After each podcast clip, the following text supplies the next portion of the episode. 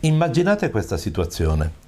Bambino che non vuole camminare perché gli fa male appoggiare la gamba, dice di avere male al ginocchio quando è più grandetto, esatto. zoppica se prova a camminare, ma prevalentemente vuole stare in braccio, se è più grande vuole stare seduto. Beh, questa potrebbe essere una sinovite dell'anca. Noi oggi vi insegniamo come riconoscerla e come al contrario riconoscere altre forme che sono molto più serie. Buongiorno a tutti. Eccoci qua. I francesi per esempio usano come termine per nominare la sinovite dell'anca, poi vi spieghiamo cosa vuol dire sinovite, non è la sinusite, eh, non c'entra nulla, ehm, la sinovite dell'anca la chiamano il raffreddore dell'anca. Il raffreddore perché dell'anca. la chiamano il raffreddore dell'anca? Allora, lo chiamano il raffreddore dell'anca perché normalmente eh, questa situazione arriva dopo un raffreddore o una forma virale, di solito respiratoria, e eh, si tramuta in un'infiammazione appunto dell'anca, quindi come se l'anca avesse preso il raffreddore.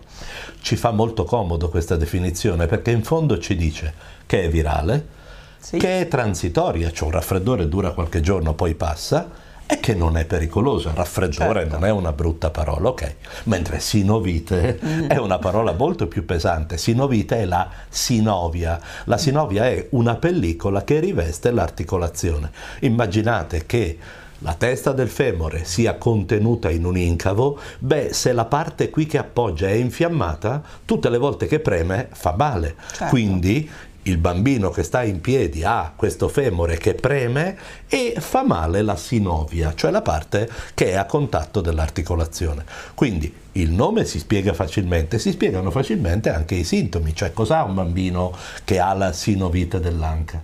Allora, innanzitutto gli fa male quando cammina, quando appoggia, certo. no? E quindi zoppica, ok?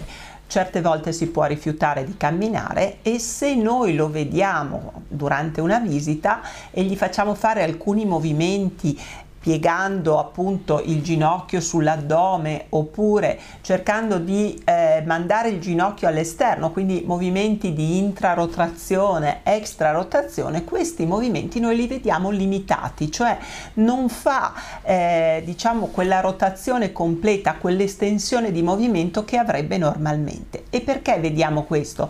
Perché lo facciamo anche dall'altra parte e l'altra parte invece è libera, perché normalmente la sinovite dell'anca è mono laterale, non riguarda tutte e due le articolazioni nello stesso tempo. Certo, prende prevalentemente un'articolazione è un esordio recente, cioè non è una cosa che dice beh zoppica da 5 settimane, quello è un altro discorso. Qui si tratta del bambino che ieri stava bene, correva esatto. nel prato e oggi zoppica e magari se lo vediamo nel lettino lo vediamo con la coscia appena appena aperta verso fuori, in qualche modo come se cercasse una posizione che gli fa meno male. Dolore. Cosa facciamo per prima cosa? Beh, chiediamo se è caduto, se ha subito un trauma, perché certo la prima preoccupazione è se è fatto male da qualche parte. Certo. Ma ovviamente no, ovviamente. perché non è il trauma la eh, eh, causa della sinovite.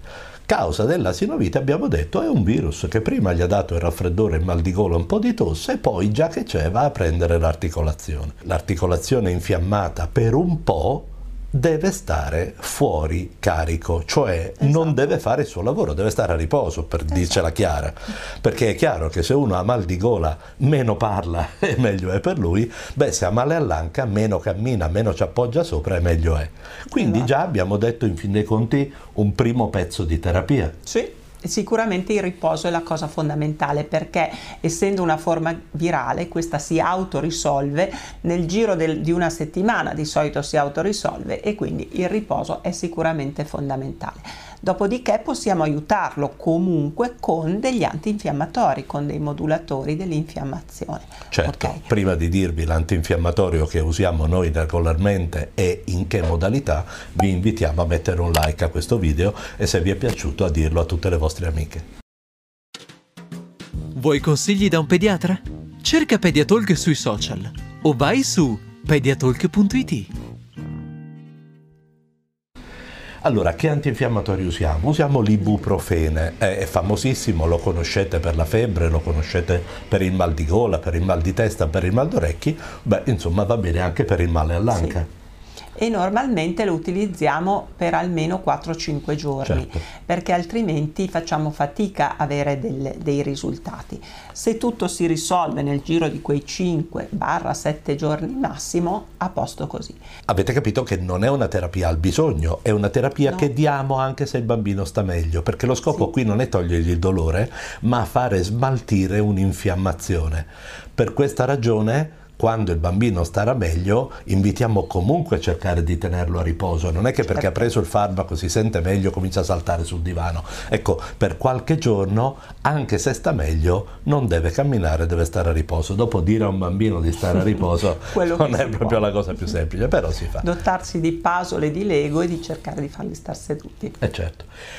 Perché siamo molto attenti nel dire in una settimana deve stare molto meglio?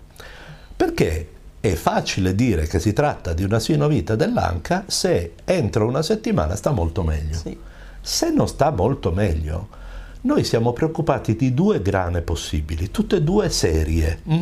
La prima più grave è un'infezione dell'anca, non un virus, non il raffreddore, ma un'infezione col pus dell'anca, un'artrite settica.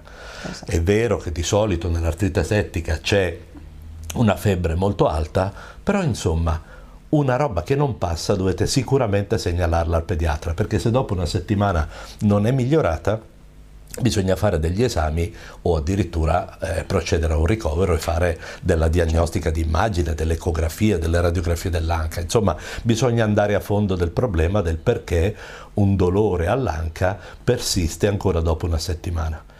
Se invece persiste dopo molte settimane, quindi non che non è guarito, ma insomma zoppica ancora un po', non è ancora in forma, eh, preferisce non camminare. Quando lo vedete camminare visibilmente zoppica. In questo caso dobbiamo pensare proprio a una lesione dell'osso, non un'infiammazione, un'infezione, ma proprio una eh, rarefazione dell'osso. Uh-huh.